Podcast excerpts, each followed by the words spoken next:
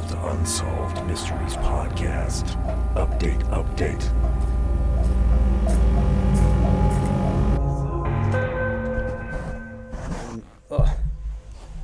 The main goal of this recording is to uh, hide the gut. Single topic DB Cooper skyjacking incident 1971. It's not so many. So, this is the first video podcast I'm trying to do. I kind of look shitty. I had like a whole costume thing planned out, and uh, it's like at 95 degrees outside, so I'm not doing it. I have to wear glasses in this one, and it's going to catch reflections everywhere because I can't see and I'm out of contact lenses. Hey everyone, thanks for checking us out. Uh, if you're a repeat listener, thank you for waiting again. I am here to talk about historical crime things in a more casual manner where I speak in run on sentences. I have difficulty pronouncing names with lots of J's in them. If you're new, this is a side podcast of the main SUM podcast where I update the updates I already gave, or just do a deeper and deeper dive into uh, a topic related to an episode of Unsolved Mysteries I already covered.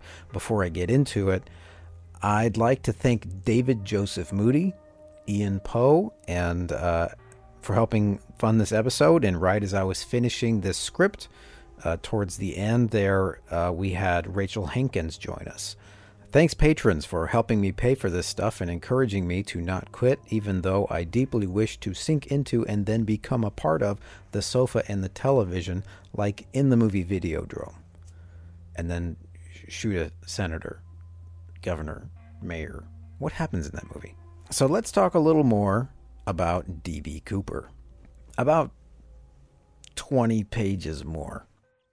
When I wrote this piece for this episode originally, I didn't want to spend a lot of time on D.B. Cooper theories or even go through the expanded Marvel style universe of conspiracy theory, fantasy, internet, sleuth hysteria, and borderline pornographic films by a certain director who likes putting muscly young men into his films that rub their bellies. And, and, and I mean, who doesn't like that? By the way, there's definitely no swearing in this episode, so you can totally fucking listen to it at work with no headphones on. In the episode, I mentioned that the FBI had just closed the case, and the main living suspect pointed to in the UM episode was Robert W. Rackstraw, who was also the main focus of an upcoming documentary. I don't know if you could just hear my stomach growl there. Well, that documentary has come out online, and I wrote my thoughts on the show. I read the book too, and I'll talk about that in a bit. And Bigfoot. Firstly, before we get into anything, I'm talking about a two part documentary series, D.B. Cooper Case Closed, which ended up airing on the History Channel, which, coming from the ancient aliens people, almost guarantees its entertainment value and lack of reality based information. But to be honest, I was surprised at how good it was compared to like everything else I've seen on that network in the past 15 years or so. Like we've we've dumbed up a whole generation with that Alex Jones adjacent off-brand pseudo-journalistic ejaculate. I'm just surprised it was my parents' generation that got cummed on. Robert Rackstraw Robert Rackstraw is to this case a sort of Randall Flagg of the Stephen King novel universe. He randomly shows up all the time, and sometimes it's unclear why until you read all the other books. And what better time to discuss him than the year where The Stand nearly came true? Although it's unlikely a giant literal hand of God would come down from the sky to prevent a nuclear holocaust, yes, that happens in The Stand in the book and the movie version. Uh, also, there's lots of uncomfortable sex stuff. And Gary Sinise. And M O O N, that spells moon. DB Cooper, Case Closed, Episodes 1 and 2. I gotta say, without talking about the findings on Robert Rackstraw, the series does a great job of finding people and explaining the history of the actual event. I fully expected uh, for everyone to start to show off saying that DB Cooper was built by aliens, or at least finger quotes researchers would use the word ley lines a lot. Several people from the hijacking and people who knew suspects are either interviewed directly or footage of their past interviews are included. For example, the family who found pieces of missing money, a segment that was reenacted in the episode of Unsolved Mysteries. Did I say re- reenactment? A lot of the footage appears to be for a documentary that was going to accompany the book, and stills from this footage appear in the book uh, itself, which came out before the series. I think they shot all this stuff and had this footage then uh, when they got investors, they decided to change it from a straight documentary into this sort of skeptical review of Colbert's investigation. Strangely similar to how the movie Spookies was made. But at least Spookies had an exploding Grim Reaper monster in the middle for no reason. Uh, maybe in season two, History Channel, take note. It has this weird element to it. And by the way, I'm I'm gonna say like everything about this whole situation is weird, like 50 times. It has this weird element to it where a journalist and a former higher up in the FBI are here to validate or at least weigh in on the claims of the two guys, Thomas Colbert and J- that aspect made me feel weird and very history channely about a lot of the claims made within this docuseries, almost trying to turn it into some kind of weird like Gordon Ramsay's America's Most Wanted Historical Nightmares and Diners and Dives. Anyway, the two celebrity judges are Tom Fuentes, uh, formerly the assistant director of the FBI, woohoo, and uh, Billy Jensen, uh, who is a journalist guy who helped finish the book I'll Be Gone in the Dark by Michelle McNamara, Patton Oswalt's late wife after she died suddenly. That's the book that caught the Golden State Killer. I didn't know this before, but uh, Jensen here is the Jensen from the Jensen and Holes, the Murder Squad podcast, Billy Jensen and Paul Holes. Anyway, T&J tell this massive story over Microsoft PowerPoint 98 over the course of five days donuts, ducks, dorks, dildos, Dick Cheney. It immediately gets weird and confusing, like this podcast. Everyone gets a free trip to Switzerland that nobody gets. A lot of the earlier part of the show is about a guy claiming to be a Swiss baron, Norman de Winter, who almost got a bunch of wasps in uh, on a free trip to Switzerland before it was checked up on and he vanished. Wasps, as in uh, white ass susceptible people. According to Colbert and J- J- Jim Jim Jim Forbes, that's that's only one J. Robert W. Rackstraw did all the stuff we talked about in the original podcast, uh, and did other weird shit like pretend to be a fake baron from Switzerland, sleeping on people's couches, eating food, flirting with girls, but implying he was actually gay for some reason, and leaving his shit everywhere, trying to steal your girl and steal your pudding. Bro, you're getting hoodwinked. They mostly establish a timeline using witnesses claiming they met Rackstraw under goofy fake names, and also trips to Disneyland to establish that Rackstraw intentionally did things around groups of people to get witnesses. Then he would disappear, change his name, do crimes, then suddenly return like nothing happened. The amount of times this happened and people who claim to have seen him on these occasions is like six or seven Rolls Royces of people.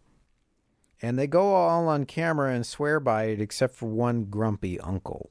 I would be hard put to say definitely that is the person we knew as Norman De Winter. It's all a bit weird, though. Uh, and some arguments are kind of fuzzy FBI nonsense. There's a point where they put Rackstraw and other randos on a photo lineup, and a guy identifies Rackstraw, but not as Cooper, as the other guy everybody thought was D.B. Cooper at the time, Richard McCoy. And he's like, none of these guys look like D.B. Cooper, but that guy is Richard McCoy.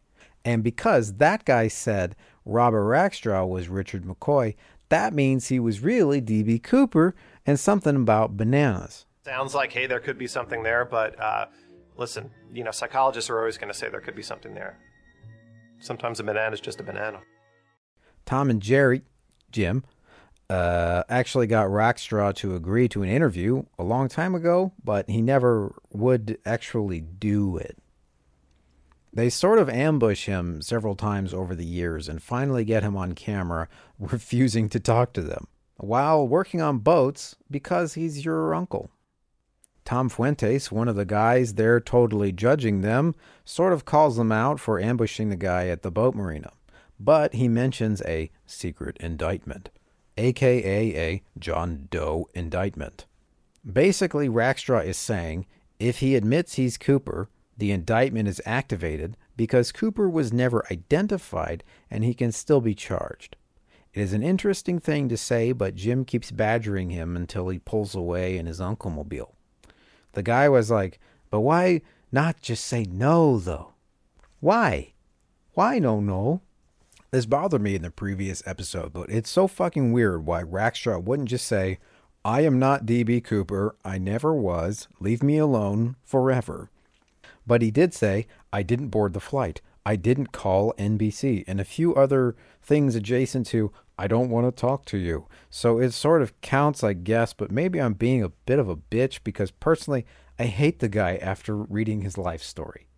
But after all this presentation about Switzerland and boats, the reporter guy and the ex FBI guy take the presentation seriously and admit it was a compelling story that he would take to the FBI to at least uh, try and take a like get a solid answer as to why the FBI has ceased their investigations on Robert W. Rackstraw. Answers which they, of course, do not get because apparently the guy that accepted the information from the presentation can't really tell them anyone details or give them a breakdown of info to prove or disprove any theories. And as he says, his job is only to accept actual evidence to make an actionable legal case to arrest someone for a crime. Next, a different FBI guy breaks the news to them that the DB Cooper case is going to be boxed up and shipped to FBI headquarters to be put in storage. Which we already knew, and I already mentioned in the other episode because time has happened. This guy does say, though, unless someone ever turns up any of the other marked money bills or the actual parachute, the case is closed, and the FBI will not do shit about your Pop Pop's Facebook posts you keep screenshotting, printing, and mailing to them. Nobody wants those. Why won't he stop? Tina Mucklow, the flight attendant who interacted with D.B. Cooper, is again interviewed in this series, along with Bill Rataczak, the co pilot. Both of them say they are tired of talking about Cooper and this is likely their final interview. Tina basically tells the same story we already saw in the UM episode when it was told by Florence Schaffner, and there is a new, nice looking reenactment that reenacts the reenactment from the first episode of the podcast based on the original episode of the broadcast. I smell burnt toast. The documentary gives Tina and Florence very appropriate, in my opinion, credit for the whole plane not blowing up thing. Because they very calmly negotiated the transfer of money and kept passengers so calm about the situation they weren't even aware they were in a skyjacking. The co pilot says that they very nearly just all ran out of the plane during the transfer of the money. Just as they were going to look for an open moment to all leave, uh, while Cooper was distracted, he got suspicious and told them, Stay on the plane. This is also briefly mentioned in the UM episode by Schaffner. They then describe how they were unsure what the hell would happen if Tina uh, was in the cabin while the door was opened, maybe flying into a foggy, icy ass hell night at only 5,000 feet. The pilot suggested a few different ideas to tie ropes around her or parachute cord, but Cooper kept telling them that they couldn't give her anything and to stay away. When the time came to open the stairwell, he told Tina to go into the pilot's cabins and leave him alone. He tried to open the door himself, but the door wouldn't open because of the pressure on the outside of the plane. They had to radio out and ask for advice, which they took, and slowed down to landing speed. The sudden pressure change through the plane let them know for certain that the doors had been opened. They were not sure when DB jumped from that moment, but they thought it was likely he immediately got sucked out the back due to the air pressure. And then they landed the plane, called back into the passenger cabin several times, decided he was gone, and then news cameras came. Shortly after the interviews, the team then lay out all the details of the case, and the FBI guy and the podcast writer guy basically say they don't believe Rackstraw was Cooper, mostly because of the reactions by many of the witnesses when shown his pictures. What is fun, though, is that Rackstraw was positively identified, uh, kinda, by uh, a, a large majority of witnesses as being the weird Swiss millionaire guy, Baron Norman de Winter. Everyone was like, that looks like him, maybe. And, and that definitely could be him, I think, which basically makes him a Squatch. Like a kind of less hairy asshole Sasquatch. Asquatch. I don't know, maybe it's a Twitter handle by now already. I've just decided it's a real thing, and you can't change my mind. Norman de Winter was basically this guy that showed up in town with a fake sounding accent, promising people he would fly them around in his private plane, take them to his property in the Swiss Alps, if they would only give him pocket money and let him sleep in their house. Let me sleep in your house. Let me sleep in your bed. He did this even though he's rich. But oh, his money is no good in the U.S. Oh, uh, his family is sending him money, but it's late. Oh, he's He's trying to trade hospitality uh, that will be repaid later. Uh, and it's it's a cultural difference from the land of holy cheeses. Lots of people remember this guy, and lots of folks thought he was just some full of shit weirdo. But they were nice to him anyway.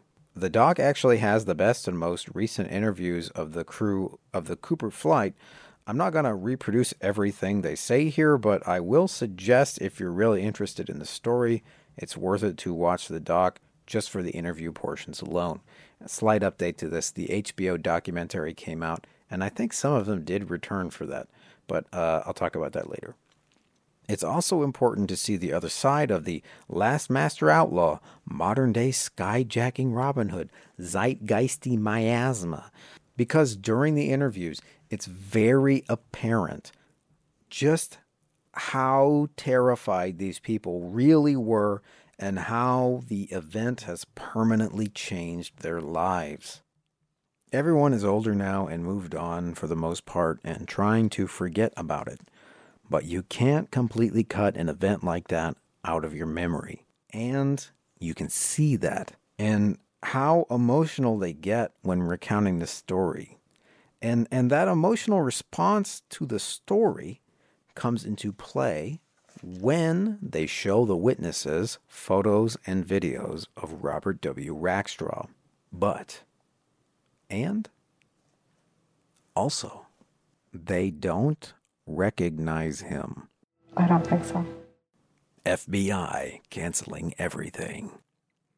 They talk to a yet another FBI guy, and he basically says, you have 93 points of circumstance of evidence, but if you can't produce some of the money or the parachute or pieces of the plane or find the fucking cigarettes with his DNA on them that the FBI somehow lost, they won't go through Colbert's points piece by piece and confirm or deny them or talk to him about the pieces individually.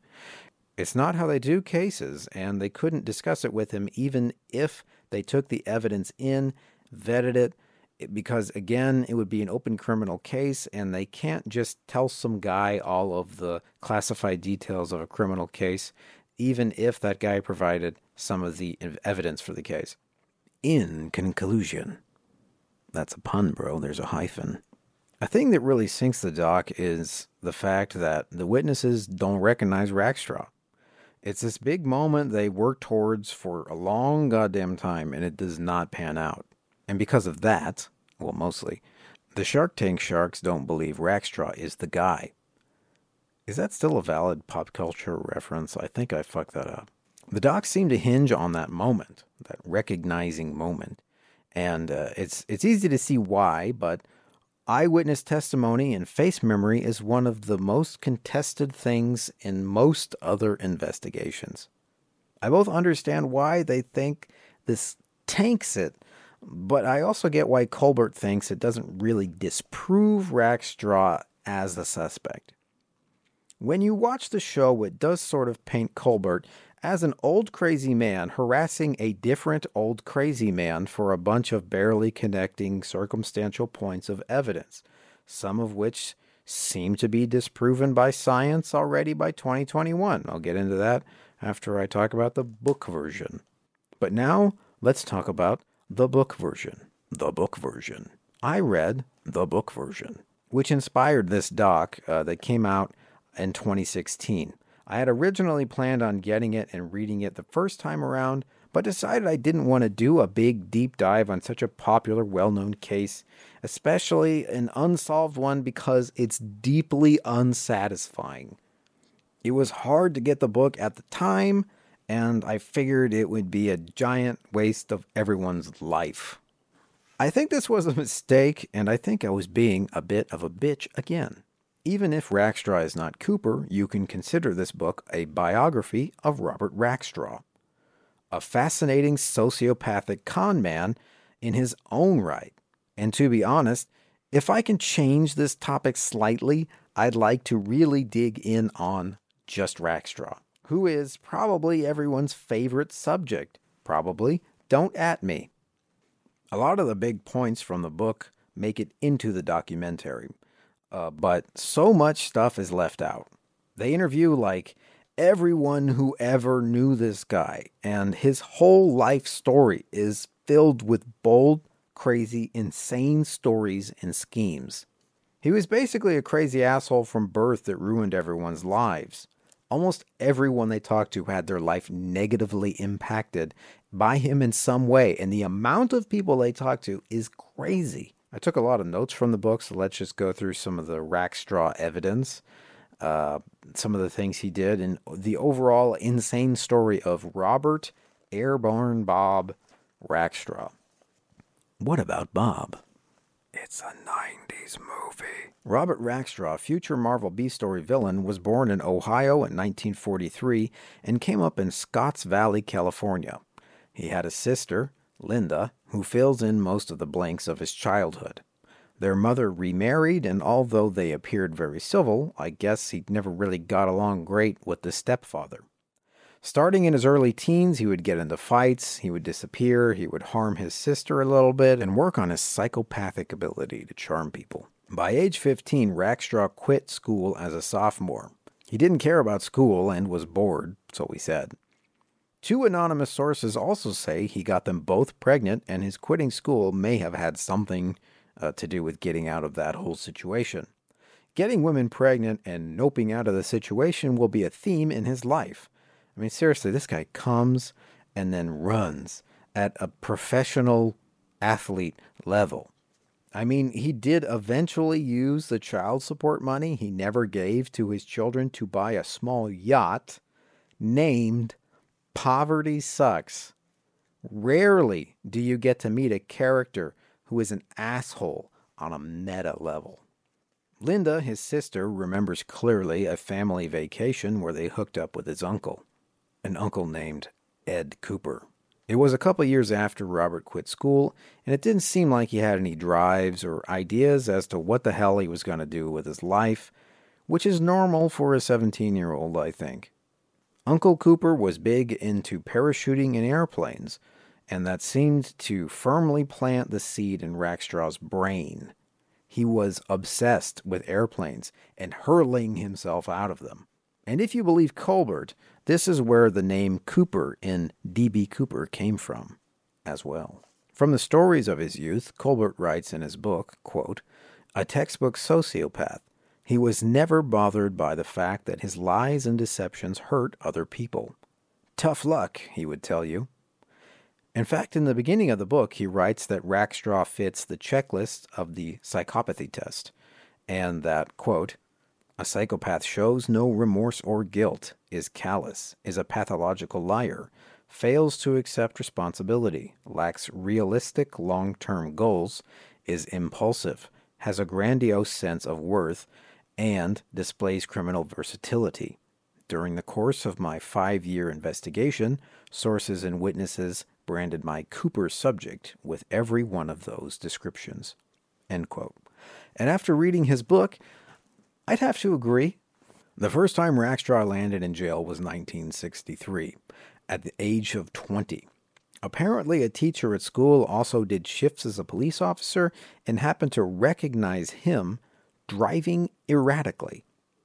When stopped, he had a false ID and appeared very drunk. They called his stepfather, Philip, and according to Linda, his sister, he told the police, keep him there until the morning. In fact, keep him in the drunk tank. He can mingle with the drunks. Trying to teach him a lesson. well, what do we know about psychopaths? Hmm. Rackstraw tries to talk his way out of everything, gives bullshit excuses and stories. But cops don't care. They throw him in a cell and walk out. Good. Since this was the 1960s in America, it was apparently fine to just have a lighter and cigarettes in the cells. And Rackstraw appeared to fall asleep while smoking. Soon, smoke filled the whole fucking jail. After hearing all the stories about him, it is unclear if he set the mattress on fire on purpose or by accident. His whole life is full of situations like this. But this was the first time he got his name in the papers for being a fucking idiot. The police were so pissed off at him, they actually kicked him out of jail. They sent him home. The papers wrote about him in a story called Youth Has Hot Time in Jail in the Santa Cruz Sentinel. That's a great headline. About a year later, he decides to get control over his craziness. He needs discipline. He needs to learn respect and responsibility. He wants to shoot people, fly helicopters, and blow shit up. He joins the National Guard and loves all of the special training and weapons, so he moves to the regular army and later gets deployed to Vietnam. His stepfather, Philip, is very proud because Philip is actually a World War II veteran. Colbert writes in his book the horrifying details of Philip's capture in the Pacific Theater, where he became a POW, and with other POWs was thrown into a big open pit and shot at. By sheer luck, he survived by playing dead amongst the bodies of his fellow soldiers. Even though Philip was described as being a kind, even keeled guy, this event traumatized him and put him on edge maybe partly why he and Rackstraw sometimes had big disagreements, at least once involving Phil grabbing a gun and threatening to shoot Robert. Somewhere in the process during the National Guard time, he was actually deployed to the Watts riots and later recalled his orders to be prepared to shoot the crowd, uh, disturbed him to his core, unlike anything he saw in Vietnam. Shortly after, he gets married to a 19 year old beauty contest winner named Gail Marks. Rackstraw's dislike of authority and his own weird, sometimes sociopathic personal ethos, his need for absolute control, and his obsession with his own survival and satisfaction made him an awful, terrible piece of shit husband to Gail. He was reported several times for domestic abuse. He would hit her, grab her, threaten to kill her, all between having three children and his halo jump parachute training. A quick note on halo jumping. I think I already did this reference, uh, but it's the thing that Snake does in Metal Gear Solid 3, like at the very beginning of the game. High altitude, low opening jumps. He did it a lot. Uh, like a lot. He did a lot of training jumping out of planes. Like I know I've said it 30 times, but his it's it's fucking bananas how many times he jumped out of planes. He's like a super expert. They would later get a divorce, but his inability to apologize or undo his wrongs lasted until his death. He lost touch with his children for long periods of time, used them as an alibi to cover a possible crime, and spent decades working on complicated legal maneuvers to avoid paying child support.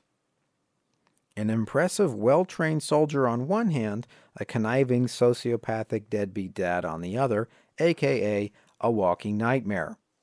His kids probably fucking funded SpaceX, PayPaling therapists trying to understand literally any decision he ever made. When they finally got divorced, Gail is quoted in the paper as citing extreme cruelty as the reason why. They would still occasionally speak, and rarely he would visit the kids. He told her once he was accepted into the Green Berets and even provided a photo posing in costume. I say costume because this was bullshit. He would later lie about his rank in the military to the military. He lied about getting a bunch of Purple Hearts. He told stories of secret missions he would later clarify were freelance for the CIA. His military record on paper so completely didn't match his medals, uniform, or many of the stories. We know he actually was trained quite well and did a lot of stuff that he said he did, like flying helicopters to dangerous locations and rescuing soldiers. Uh, but but he was eventually kicked out of the military for trouble. Weapons went missing. He impersonated senior officers. He lied about rank. Finally, after a more thorough investigation, the Army found out that he had lied in the first place about his education, so he was finally discharged. The only real reason they even found out about his history of lying and insane behavior is because they were doing a background check for top secret clearance. Imagine their collective surprise and his superior officer's mood when they realized the guy they spent years training for all these super special projects, teaching the latest tactics and technology in flying, raising up to join uh, secret special missions, only to find out he wasn't even eligible by basic military entrance guidelines to do those things in the first place. They're pretty mad. There are a lot of completely crazy, heroic, and criminal stories of his time in Vietnam, but I don't want to cover them all here today. It's a lot of war stories. I I genuinely can't tell which ones are true and which ones are just made up because that's Rackstraw. I just use your imagination about what a basically unsupervised psychopath with like a high level of explosives and air training can do. He killed a lot of people. He stole a lot of shit. He broke every rule he could think of, sort of like a uh, a Loki Rambo a Lambo. Freshly kicked out of the military, he was busy spinning tales of how he left because he couldn't stand the command anymore, and yada yada bullshit. Again, controlling the story. Around this time period, he suddenly picked up another social security number. And a really nice story about him appeared in the town's local paper. Uh, the same one that dunked on him for almost burning jail down. Colbert writes of a puff piece apparently planted by Rackstraw himself, telling the story of a local war hero, Robert W. Rackstraw, who flew special missions with the left bank. Fearless, brave, humble. One of only a few Army flyers to wear three sets of wings for Army aviator, Vietnamese paratrooper, and special forces. It's fun because the Special Forces didn't have wings at the time and he just made that part up. It also talks about how during this operation, under a one Ken Overturf, he was awarded multiple medals of valor. Overturf spoke with Colbert and told him this was completely made up. He wasn't awarded any medals, and he wasn't even in the left bank operation. Pentagon records apparently confirm that this operation was secret. The only people that knew about it at the time were people in Vietnam and were considered for or were a part of the missions. One little additional detail is that it didn't actually occur until after Rackstraw was kicked out of the military, so he wasn't even in the country. Here, this is like, this is annoying me. Hold on. there, that's better, right? Ooh, pee break. Let me just uh, get a little comfortable. There we go. All right, where were we? This would then suggest he wrote the piece himself, faked awards, rank, medals, and technically committed an act of treason. Luckily for him, the story didn't really go anywhere and it wasn't known about outside of his circle until much later. So essentially, he was this huge fuck up con artist from a young age. He joined the military to straighten out, and uh, it didn't really help. It just like it provided him with better con opportunities with impunity. He genuinely wanted to get top secret clearance and work secret missions, but that in his military career was taken uh, when it came out that he didn't finish high school. Agitated, he returned home and began to create an alternate reality about his military career, trying to prove to everyone, to himself, he never made any mistakes. He was always in control. No one can control me. Or something like that. De Winter is coming. De Winter, the fake Swiss Baron, Prince, Von, whatever who cares, was grifting and sleeping on couches for a while. De Winter was seemingly Rackstraw's character he used to disappear as himself and kill time for a while, according to Colbert. There aren't any surviving photos of De Winter as far as we can tell, but in the doc we saw that several people thought he could be Rackstraw. I didn't take any notes on De Winter from the book, but he mostly showed up at parties and drank other people's booze, just the same as the doc. I also forgot to write down where this was, but it was within a hundred miles, I think, of the area Rackstraw was running around in, but more north closer to Portland with a place to store his plane. Yes, Rackstraw had a small plane. That plane and Robert disappeared, and De Winter materialized. The interesting thing about De Winter's relationship with D.B. Cooper is that he completely disappeared without a trace overnight, the night before the skyjacking. He would only reappear once more shortly after and then no one ever saw him ever again. The Skyjackening. Of course, because it's a book and not a two-part docu-series, there are many more interesting details about the skyjacking in the book. I've told the story of the skyjacking like four times now, including the previous episode, but here are a few details I didn't know about or thought were interesting that I didn't say before. When skyjacking happened, when Cooper made demands, he asked for multiple parachutes. Most sources say four. Apparently, he wanted the FBI to believe he was going to attempt to take hostages via parachute, or maybe they just thought that was a thing that could have been on his mind. They think he did this multiple parachutes thing to ensure that the FBI wouldn't tamper with any of the parachutes. If they did, they'd kill him and whatever hostages he had. Would have been an easy way out to give him a faulty chute and have him crash out of the plane and make a worse mess than any entree at Olive Garden. You get unlimited soup and breadsticks that look like shit and taste terrible. It's a Grimm's fairy tale of false Italian cuisine mockery. And the only lesson learned is don't eat at Olive Garden. Tina Mucklow's perception of him was that he was serious at first and then actually jovial once the money was delivered.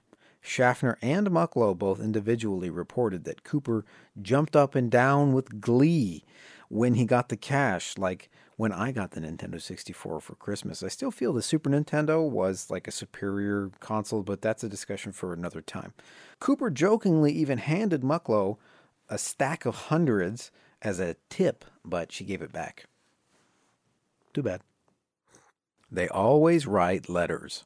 So, the previous episode, there was talk that in one of the D.B. Cooper letters to the media, there was some kind of number code that corresponded to Rackstraw, but the numbers seemed to have nothing to do with anything, and even the number itself was miswritten several times in reproductions.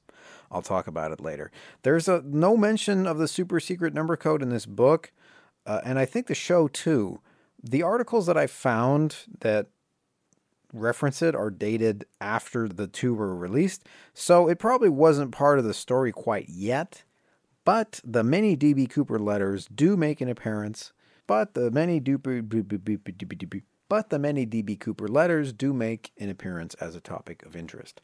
1.5 terafuckloads of letters are ascribed to D.B. Cooper, but there are a handful that look interesting to investigators. Little hints that they were written by the same person, mailed from a relatively short distance from each other, and the phrase, Thank you for your hospitality. Eventually, Norman DeWinter's letters were recovered as well, seemingly mailed from approximately the same general location shortly after the D.B. Cooper skyjacking incident, ending with the phrase, Thank you for your hospitality. According to an undercover investigator, J.C. Todd, the escape route flight path of D.B. Cooper, the disappearance of Rackstraw, the appearance, disappearance, and reappearance and disappearance again of DeWinter, and the letters all converge at Valley Springs, California, where Rackstraw and his whole immediate family lived. And speaking of family, family matters. Whatever happened to predictability? Remember Rackstraw's war hero stepfather? Eh, he sort of got along with, but sometimes they would threaten each other. They remained civil for the sake of Rackstraw's mother, who apparently passed away. Funny thing that his stepfather suddenly decided to go to Hawaii without telling anyone except for Rackstraw. Rackstraw, who was the last person to ever see him alive. People asked about Philip, like his daughter, Rackstraw's sister, and he'd just say, like, Oh, yeah, I just talked to Phil on the phone, and he's having a great time. Probably will be gone a long time.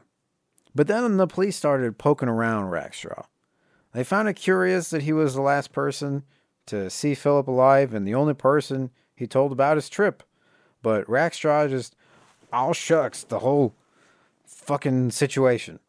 Oh, yeah, well, I didn't talk to him on the phone. Uh, he asked me to look over the place while he was gone. Well, maybe I just heard that he went to Hawaii. I, I don't know where he went really. Yet for some reason he decided me, his stepson, a known criminal, uh, should sell all of his things and list his house for sale or for rent without telling anyone. People around Rackstraw pretty much knew that he killed Philip. I mean, they believed it anyway, and he was a pretty likely candidate. He was the only person who ever was on the outs with Philip. Uh, so eventually, people, dogs, police showed up to Philip's house. Eventually, a lot of other investigations, finding shit the police and dogs the first time missed, looking into places where the police overlooked, they found a lot of shit. Firstly, in the storage shed outside the home, a trash bin. What was in the trash bin? Pants. Soaked in human blood. Also in the backyard, a suspicious mound. So you might be thinking, hey, there's no way he was buried in a shallow grave behind his house this whole time, right? Wrong. It was the first fucking place they could have looked, but nobody cares. This whole thing is bungled beyond belief, inescapably, inexcusably inefficient. It was, it was real stupid. Philip appears to have been violently murdered. He had a bloody jacket covering his face, and he looked hastily buried. Only one fucking person could have done this. We all agreed on that. Asquatch. Everyone agreed it had to be Rackstraw, so much so that the police say they didn't need the physical evidence on the body, the jacket or the bloody pants, which the jury noticed they voted not guilty for lack of evidence. And and all the unused physical evidence was burned. Burned. It's fucking gone. Double Jeopardy and burnt evidence assured Rackstraw would go free. Even his own sister, who got along with him throughout most of his insane life, even agreed it was obvious who did the crime, and it wasn't Asquatch. Further details on this particular part of Rackstraw's life are in The Last Master Outlaw, and they are literally just too many to document without just rewriting Colbert's whole goddamn book. I mean, this crazy shit. He fucking fakes his own death by reporting an engine failure in a publicly viewable place while he's flying his little plane and reports over the common broadcast that he's going down and to avoid uh, being investigated for either this murder thing or check fraud or identity theft. Actually, I can't, I can't remember which one. It's funny. This guy named Robert Eastman then showed up in a town called Fullerton, got a job supervising a construction job across the street from a goddamn police station. People seemed to like the Oklahoma native until he tried to get a duplicate of a pilot's license, which is illegal, and people realized his ID uh, didn't check out, his name didn't check out, the number on his plane was painted over, his references weren't real, and he was fucking Rabbit Rackstraw. Wow. He even somehow gets a job overseas training helicopter pilots before one of his dumbass lies gets him into trouble and fired again. He becomes a purported expert in some kind of synthetic flooring used in gymnasiums and has a business doing that. He had a business called Access Graphics, which failed, and a few people figured it was more of a tech shelter and or money laundering scam allegedly and he had a lot of former criminal fences. Id him as a guy that would supply them with weapons. He frequently showed up home uh, to every one of his many wives with occasionally horrific injuries and large amounts of cash. He allegedly has a bullet wound on his body that nobody knows how it got there. Briefcases containing guns fake mustaches and makeup IDs with his face on them with other people's names. His criminal friends mysteriously die sometimes. One secret and one not as secret cache of fucking rifles and handguns. Stolen explosives in large amounts. Bank fraud. And and one time he shot his sister with a BB gun for like no reason at all. This man avoided jail time so amazingly well, he actually started studying law and became a law professor, even though he lied about graduating high school for, I think, like 20 fucking years, was caught living as an entirely made up person and was suspected of providing explosives to domestic terrorists. Yes, he was accused of that as well because there was a whole B plot, uh, like M M or N plot in at this point where he was the lead suspect in a series of National Guard armory robberies. So if we're thinking like who would ever be crazy enough, ballsy enough, insane enough to try to hijack a plane like this, like DB Cooper, Rackstraw, allegedly, supposedly, according to Colbert's book, had those traits in excess. The numbers.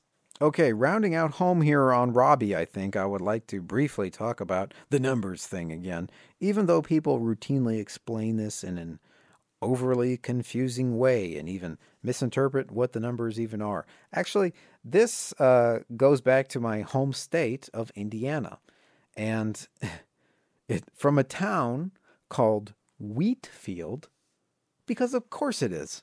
A Vietnam veteran who worked around the same time and served with some of the same people, I think, says he was taught code breaking and recognized some of the numbers in a pattern that could have something to do with Rackstraw.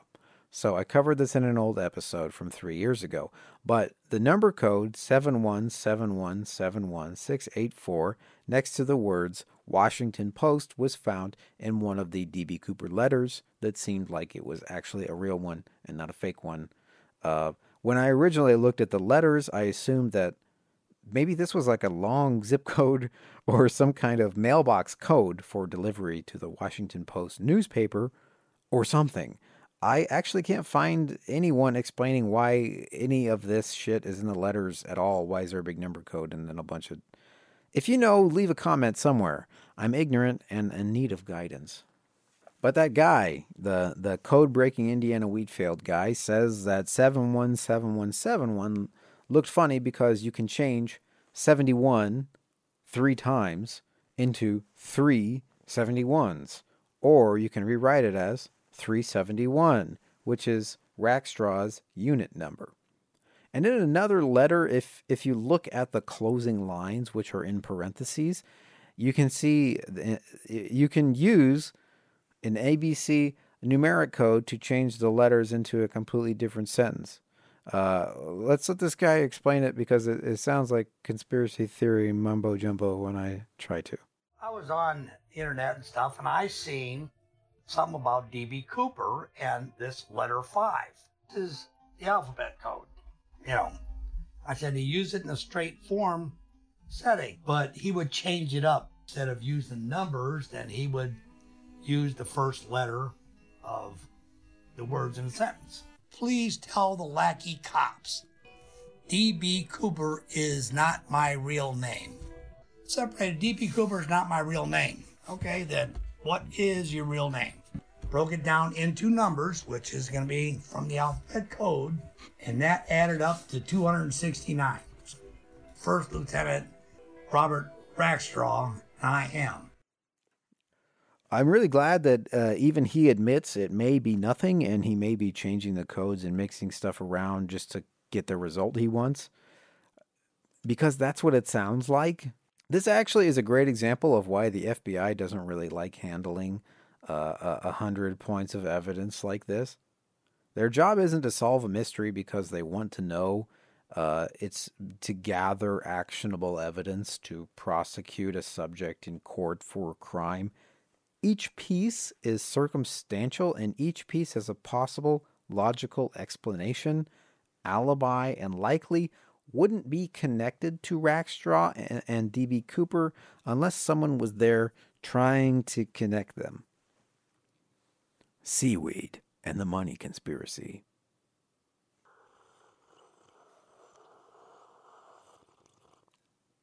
So, in the series and in the book, the writers spend a fair amount of time about finding the D.B. Cooper money. The clip on Unsolved Mysteries, where they found the worn out cash in the sand. They find the family, uh, they record them watching one of Rackstraw's uh, crime colluder drinking buddies talk about how he heard that them finding the money was actually a planned conspiracy to fake DB Cooper's death by making everybody think he drowned or something. I can't even fake interest in this shit. It doesn't make any sense. Maybe he was hiding hiding the money there for later. Or the money was accused of faking finding it there because it was maybe just put there as a ruse to hide the real jump location. But why? Uh, there's this whole thing about how the water flows, its speed and direction changes seasonally. There's debate on how the money ended up there. The FBI was stuck on this for years, and the family that accused of faking the finding the money thing in the doc looked pretty pissed off. Because of recent studies on the money, ones involving um, algae diatoms, uh, you can read about it on nature.com. Actually, uh, search for DB Cooper money diatoms, D I A T O M S, because the article name is uh, like 25 words. And well, they tested the money for algae, right? And you can construct timelines by determining when traces of algae were absorbed into the bills when they went into the water for the first time. It appears the algae didn't settle until springtime, even though the crime happened in November of 1971. So the money was not underwater for a considerable amount of time.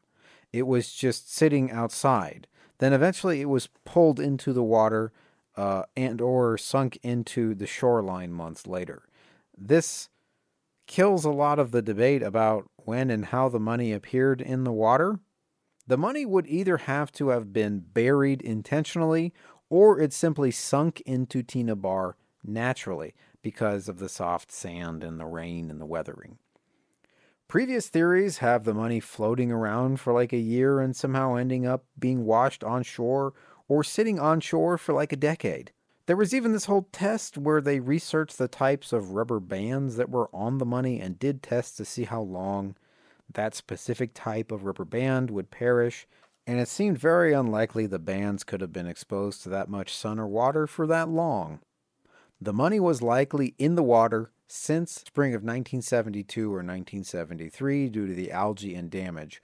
Remember, it was discovered in 1980 and in mostly pretty terrible condition.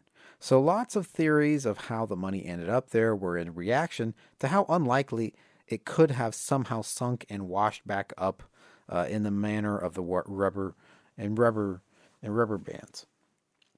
Yeah. So it's is it likely that the one guy planted the money in that spot, just sitting there in 1972, and waited an entire eight years to eventually trick his son, who was like eight years old, to accidentally discover it under the sand? That sounds extremely far fetched to me. If there was a conspiracy to fake the death of D.B. Cooper or his location or whatever the point of the cohort was to hide the money, why wouldn't they plant the parachute or his clothes or something that would seemingly prove that he was dead rather than some of the cash? And why would they wait so long to find the money? And why would they put it where it did? And why would a little kid find it it's just some of it. It's just it's a, such a complicated plan. It doesn't make any sense. If the cash was planted there by that guy and his family, I mean, did they wait? Did they really wait ten years before that kid was even born? Did they age the money somehow? I know they got to keep some of it and later auctioned it off, but I can't understand the benefit of this. Okay, the cash was fucking heavy, so he could have just like left some of it uh, or, or dropped some of it on his way out of the plane and it fell on the bar there. Remember, he jumped out of a plane. If he lived and dropped all the cash, it would still be kind of an amazing feat. And if he did all this and the money was all or partially lost, maybe he'd, he'd try this type of thing one more time. And this time, ask for way more money. Richard McCoy. Okay, so we're already like 13 pages into a script that was supposed to be eight. I really hadn't planned on focusing on Richard McCoy uh, because I had to watch several documentaries and I read a book about pretty much just Rackstraw and a, and as well as numerous articles about him and these these UU episodes are supposed to be quickly produced, short, and timely, and thus far this one has delayed all my other shit I've been working on for like years and made me feel really sad inside. I'm just like so tired of the story at this point. I could barely even write any of this shit. I just I thought about canceling this whole thing, and I just it's not going well. So let's like just briefly take a look at McCoy once again, just to remind ourselves what we're comparing Rackstraw to as a subject. There are a lot of other DB Cooper suspects, but McCoy was everybody's favorite. I know I already said that Rackstraw was everybody's favorite anyway. Probably, probably. Shut up. I said probably. Richard Floyd McCoy Jr., uh, born in 1942, was a Mormon Sunday school teacher who studied law enforcement. When he was 29 years old, he was caught and captured for committing a skyjacking. The McCoy skyjacking incident was on April 7, 1972, following the D.B. Cooper skyjacking that took place on November 24, 1971. So that was about four and a half months later. McCoy used a hand grenade, I think a fake one, to threaten to blow up the plane, and in addition brandished a handgun, possibly also fake one, at anyone who would get near him. His skyjacking netted him about 500,000 US dollars in 1972, which is about 3.3 million Joe Biden COVID 19 big poppy robo dollars. But he was caught shortly after. Apparently, a concerned citizen remembered hearing a foolproof plan to hijack an airplane, not so secretly detailed at full volume by a Richard McCoy. McCoy left part of the hijacking instructions on the plane before bailing out, and his handwriting was compared to items from his home. They discovered a fingerprint that could match to his military records, and he was identified by someone who gave him a ride around the time of the crime and apparently was identified by a burger stand employee who sold him a milkshake the night of the crime. The evidence, in addition to an FBI interview, led to his arrest. If it was him, the Mormonism would conflict with all the stimulants and seven and sevens he was guzzling uh, on the flight. But I guess so did the threatening to kill everybody. Fucking drunk bank Cooper. Eh. He was sentenced to 45 years in prison. He appealed in 1973. The appeal was denied. Uh, so, in I think September of 1974, he decided to fucking escape federal prison, which apparently was the second time. A few months later, he was tracked down by the FBI, and on November 9th of 1974, he drew his gun on the FBI agents that found him. He was killed in the resulting shootout. The real McCoy. Actually, McCoy. Allie McCoy. The book, D.B. Cooper, The Real McCoy, 1991, and other books published by researchers, amateur and professional, were the subject of lawsuits and general legal threats brought on by McCoy's wife in the 80s and 90s. Strangely, she would succeed in some of the lawsuits despite actually admitting to helping uh, assisting in the 1972 skyjacking he was arrested for. Uh, so, like, don't say he's DB Cooper, but yeah, I did help him terrify an entire plane full of civilians that one time. Don't judge me. By the way, I didn't read the real McCoy book. I decided to cut that segment short so this episode could actually get released. Uh, and read it yourself if you're curious about it. And just like always, stay a little skeptical if the stories are too fantastic. There are many people, even at the time of the episode of Unsolved Mysteries, seriously building a case against McCoy as the lead subject in the D.B. Cooper sky jerking. Or jacking.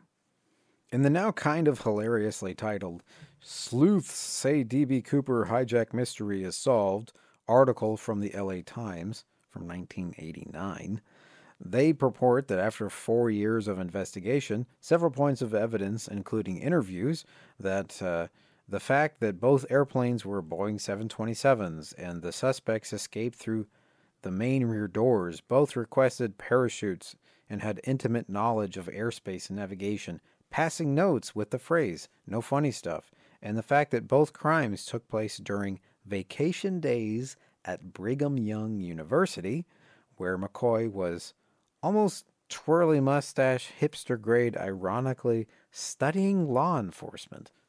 These were convincing.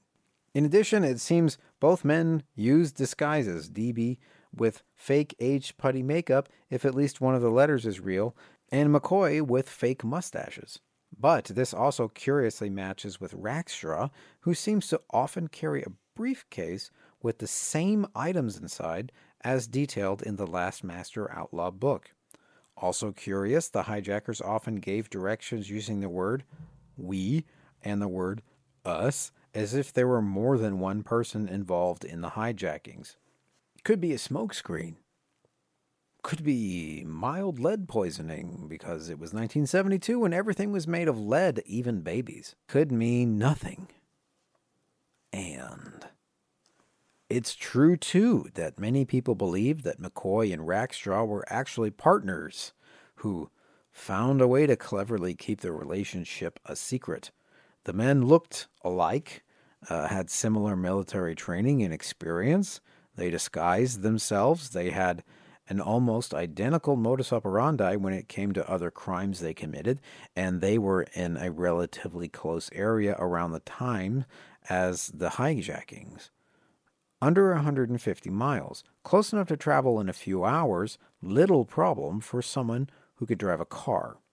No problem for someone who owns their own airplane. Both Rackstraw and McCoy were ruled out as suspects for D.B. Cooper's identity.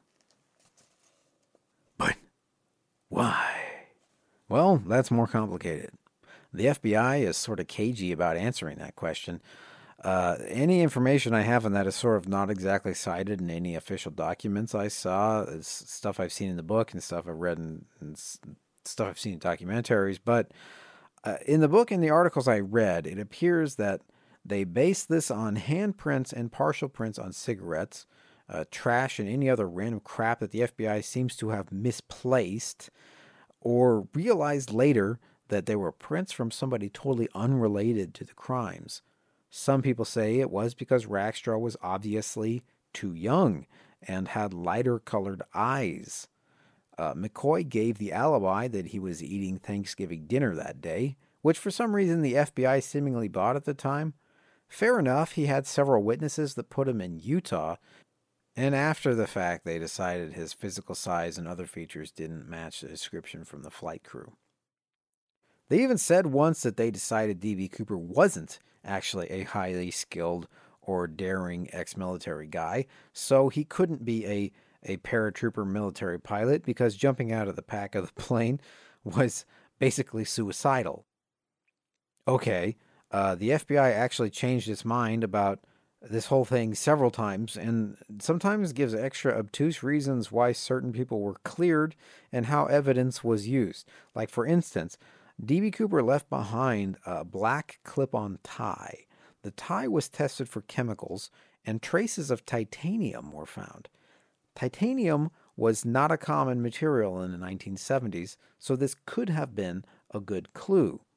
Also, it had like its tie clip attached on the left side, which was the same one commonly worn by Brigham Young University students. But we don't know anybody like that. Who that? Where's that?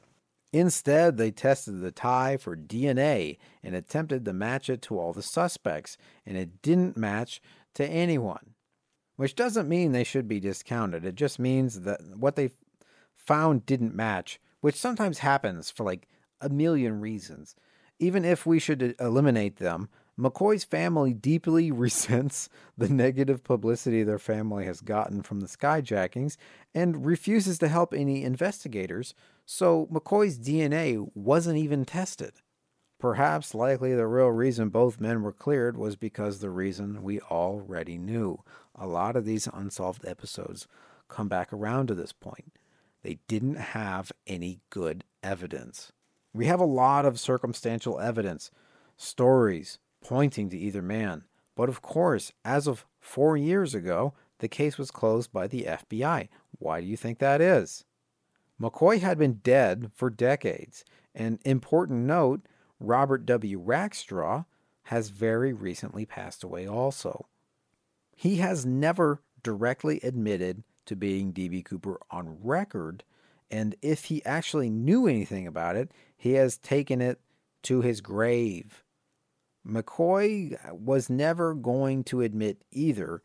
He, he literally broke out of prison and died in a goddamn gunfight rather than go back. Conclusion zone. This story is completely crazy and kind of compelling. Was Rackstraw D.B. Cooper? It honestly seems super unlikely, right, that both Rackstraw and Richard McCoy weren't D.B. Cooper. Both of them were perfect for this crime. Both were in the area, both had flight training, Rackstraw had paratrooper training. McCoy was an avid skydiver. Hell, they look alike. So they both look like the DB Cooper renderings. But, and usually I don't do this shit, but here's my personal theory Rackstraw could have been DB Cooper. I don't know.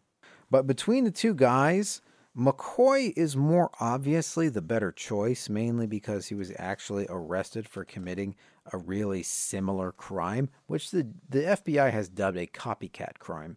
And the fact that uh, uh, none of the crew recognized Rackstraw's face or uh, his voice or his mannerisms. Rackstraw was a big FBI suspect for all uh, very good reasons. And because McCoy alibied out for the crime over turkey and stuffing and was like already dead reading The Last Master Outlaw and all the interviews with family, war buddies, crime buddies, police, FBI, ex wives, this guy would fucking say anything to anyone if it got him a free sip of beer. He lied about fucking everything. It's almost like he couldn't just plainly tell the truth to anyone about anything at all. He rarely ever says, I am not D.B. Cooper, uh, but instead says eighth grader shit eating bullshit like, It could have been me. I'm afraid of heights. We know he was already committing all kinds of frauds and scams and getting away with most of them. He was actually very intelligent and even studied and then taught arbitration at a university level for several years. He was the ultimate soulless confidence man with absolutely no fear or doubt. Multiple times in the book, he is described as being cold blooded, having steel nerves, and being terrified by his friends. The FBI were on his ass for a lot of his life. He couldn't just go around and pretend to be D.B. Cooper because if he was caught admitting it, he would probably be arrested. The FBI didn't know the identity of D.B. Cooper's, so a typical arrest warrant would not expire. The, the John Doe thing. If a suspect says they're him, they are now able to arrest that guy with probable cause because all they have is the alias if in that same fashion, even if he wasn't Cooper, telling people he wasn't and then giving them reasons why he wasn't or explaining alibis, talking too much, could implicate him. He kept everything vague because you can't really legally argue one way or the other about it. I expect that's an actual technique he used in arbitration and litigation. Plus, giving himself even more attention from law enforcement may finally expose the litany of other crimes he's committed and, and gave some jurisdiction somewhere, some kind of foothold on him for fucking once.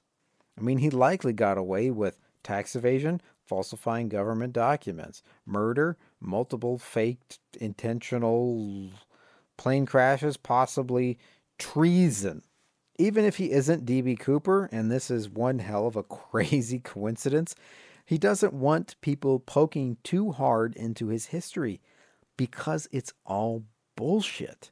Helicopters and robbery? And probably kids with no Christmas presents because he was a deadbeat dad. Fuck him. The story of D.B. Cooper immediately throws us all in the weeds of conspiracy nonsense. It's so hard to research this topic and not find even little, nothing details that are just made up. I'm not even confident that all the information I've just provided here is accurate. I can't prove a lot of it, uh, but I just I tried to only use the harder pieces of evidence I could find to discuss the topic. Robert W. Rackstraw did a lot of crazy shit in his life, allegedly. Even if he wasn't D.B. Cooper, the fact that he could have maybe been is still makes his story interesting to research. I recommend the book about him, The Last Master Outlaw, even if it veers off into weird places, but this is a weird place already. Richard McCoy is also very interesting to look at. I'd recommend the books about him, but I didn't read them yet because my brain needs a break from this. His family doesn't like it when people talk about him maybe being D.B. Cooper, and I'm not saying that he is. I'm saying he's a suspect, and here's why he's a suspect. The FBI is not interested in pursuing the case anymore for a lot of reasons. Most obviously, they have a lack of leads, but honestly, most of the likely suspects are dead. A lot of them, like Rackstraw, died from heart conditions, and others, like McCoy, died in violence. Some of them have died of old age or their dicks fall off for like no reason. Rackstraw could have helped plan the skyjacking. He could have liked telling people maybe it was me because he was a pathological liar and he loved it. He could have known who really did it. Other people could have taken credit, like his friend Dick Briggs, as a way to puff up and walk tall and create a smokescreen around Rackstraw and live the life of a folk hero. Rackstraw is fascinating because his involvement could have been entirely coincidental. He just happened to be the perfect fit for DB Cooper because of all the other complete fucking crazy shit he did, allegedly. He will likely linger in our minds as a top candidate for years because he was indeed guilty of something, And if he was an expert at anything, it was avoiding responsibility. D.B. Cooper's crime caper could only be successful truly if D.B. Cooper never existed before, like Robert Eastman, or Norman De Winter, or JFK, and disappeared after. He was created for the crime, and when it was over, he ceased to exist. Like Keebler's Pizzeria's pizza chips. Look it up, they were great. After all, reality check. Hundreds of people have taken credit as being D.B. Cooper. Thousands of D.B. Cooper letters were sent to the media. Search for D.B. Cooper on Amazon. You'll find all sorts of theories backed up by their own books, sometimes terribly made and self published with an oeuvre of manic, unedited Tumblr posts with cover artwork to match. Everyone has their own pet theory they want to try to convince you of. D.B. Cooper was my neighbor. D.B. Cooper was my father. He was a Zodiac. He was Sasquatch. Maybe it was Kenny Christiansen. He had insider knowledge and experience, and even though he apparently had a low salary at the airline where he worked, the same airline as the Skyjackings, suddenly in 1972 he was able to purchase a new house with cash. Like Rackstraw, he had paratrooper training. Unlike either of the others, he had intimate knowledge of the 727 airplane, having trained as a pilot and worked as a flight steward. Maybe he had a grudge against the airline. Or maybe he just kind of sort of looked like D.B. Cooper. Maybe he got the money from selling land. Maybe his grudge was against his supervisor, who was a micromanaging dick who hired him to do a job based on his experience and then questioned his judgment every single fucking day, Barbara. He died in 1994, and on his deathbed he told his brother, quote, There's something you should know, but I cannot tell you. Maybe he was trying to confess. Maybe it was a fucking amazing prank like the Dana Gould bit. The money is buried in the. There are a few well reviewed books and TV series that investigate him as the true suspect as well, and it also seems credible. On that note, recreating the jackening and pop culture. Brad Meltzer's Decoded uh, is a sometimes funny TV show that has a pretty detailed episode on the jackening. Uh, they finger Kenny Christiansen for the crime and even check out his old house to find a little briefcase sized hidey hole in the attic. In his episode, they talk about uh, recreating the jump. Apparently, you can pay people money to go up in a plane and do the same fucking jump yourself, but like during the daytime and not carrying bags of money in a fucking geostorm. There is a Discovery Australia show, I guess, that recreated the jump, found it on YouTube. Uh, Mission Declassified. They pretty much change every single detail about the jump, though, so it seems entirely pointless. If you check the comments, they're very mean, of course, but they're mostly about this. Essentially, their whole sticking point is whether or not the DB Cooper uh, could have accurately timed the jump to hit a specific landing target. Uh, even a 30 second delay could have had him land in a wildly different location than he had planned. They also, of course, try this in the day with modern parachutes that have steering. Uh, DB Cooper specifically used an old Army type parachute that couldn't do that. Uh, he was jumping at night and it was bad weather. There's really no evidence that he was trying to hit a specific target. They used a quarter mile target for their test, but he seemed to only want to jump in a vaguely forested area that could have been much larger than that. The fact is, we don't really even know where he was attempting to jump, just that he was trying to make a survivable jump in a remote area where he wouldn't be found. Uh, we don't even know when he jumped exactly because he wouldn't let anyone look at him while the plane's door was open. The only hint that he jumped was the pressure change when the door opened, and then the plane shook hard uh, when he jumped out the back.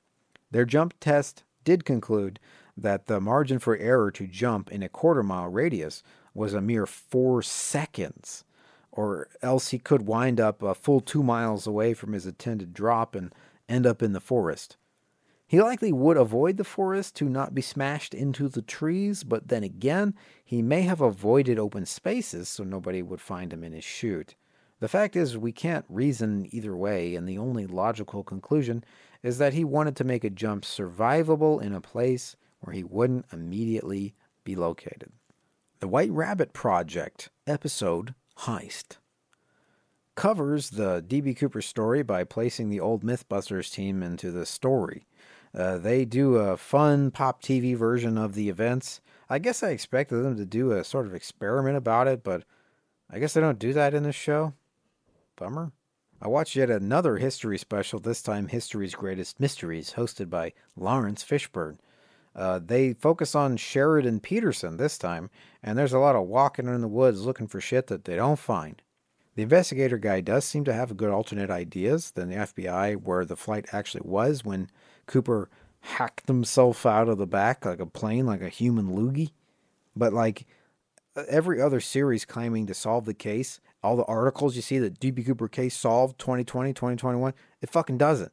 Uh, Sheridan Peterson just recently died, by the way, another extremely interesting character in the DB Cooper conspiracy vortex of madness. If you want something a little more fun and less documentary, Treat Williams portrayed D.B. Cooper in the 1981 film The Pursuit of D.B. Cooper, which is funny because Sheridan Peterson in the in the interviews misremembers a detail about the skyjacking when he was being interviewed about his thoughts on it by an FBI agent. Uh, because the movie version changes some of the details, like how Cooper left the bomb on the plane, which he didn't, which Sheridan thought he did. Also, he was really old, so Give the guy a break. I didn't finish the movie. I thought it was so boring. I'll try it again. Robert Duvall. The Seth Green and guy who was married to Kristen Bell and other guy who was in the Scream movie Without a Paddle. It's all about three friends who love D.B. Cooper's story so much they go on a wacky adventure and try to find his treasure. They even dress like him.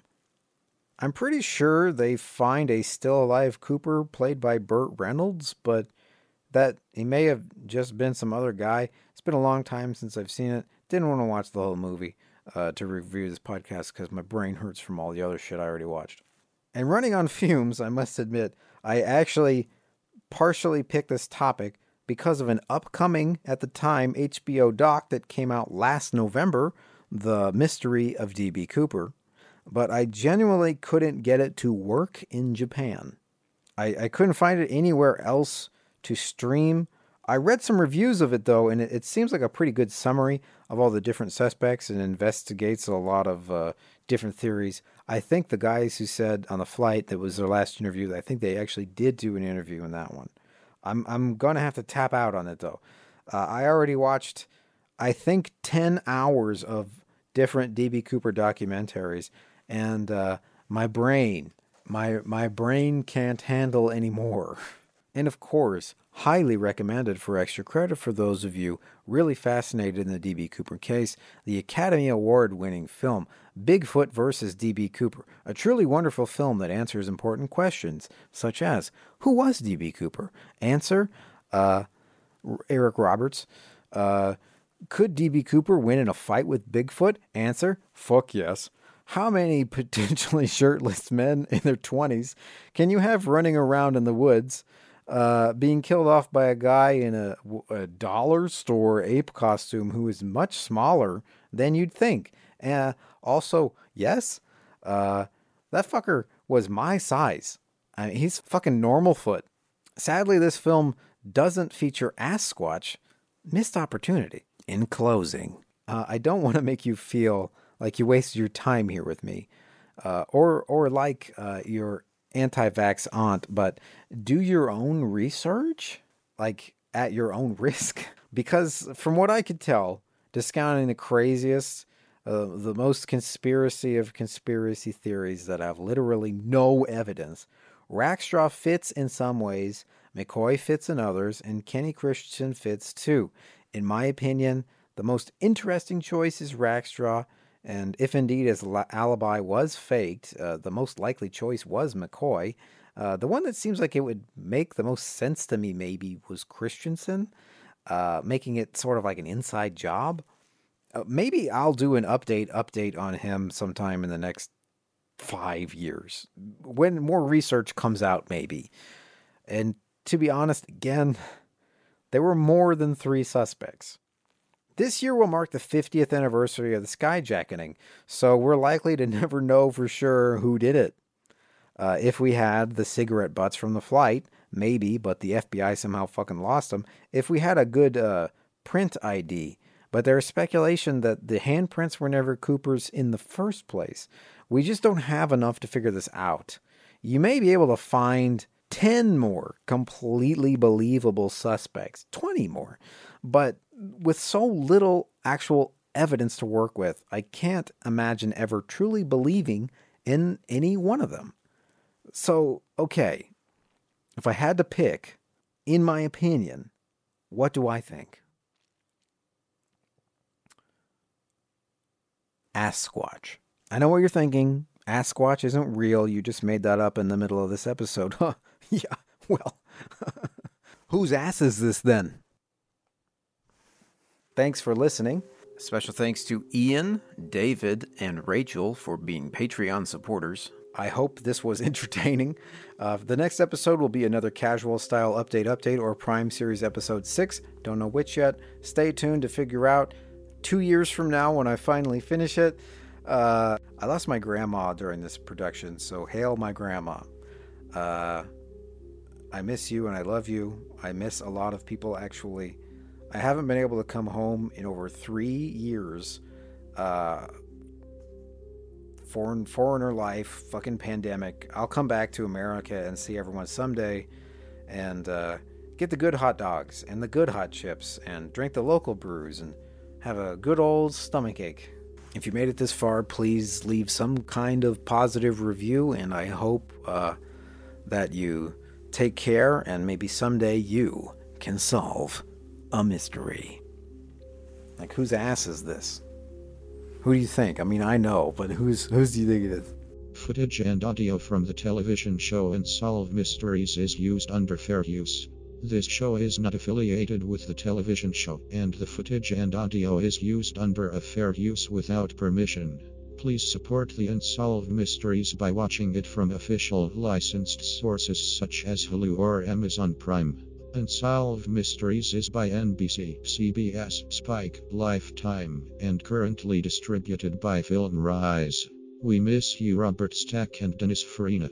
Music by 3 Chain Links from the album Phantoms used under Creative Commons Attribution License. Please see companion text for full license and link.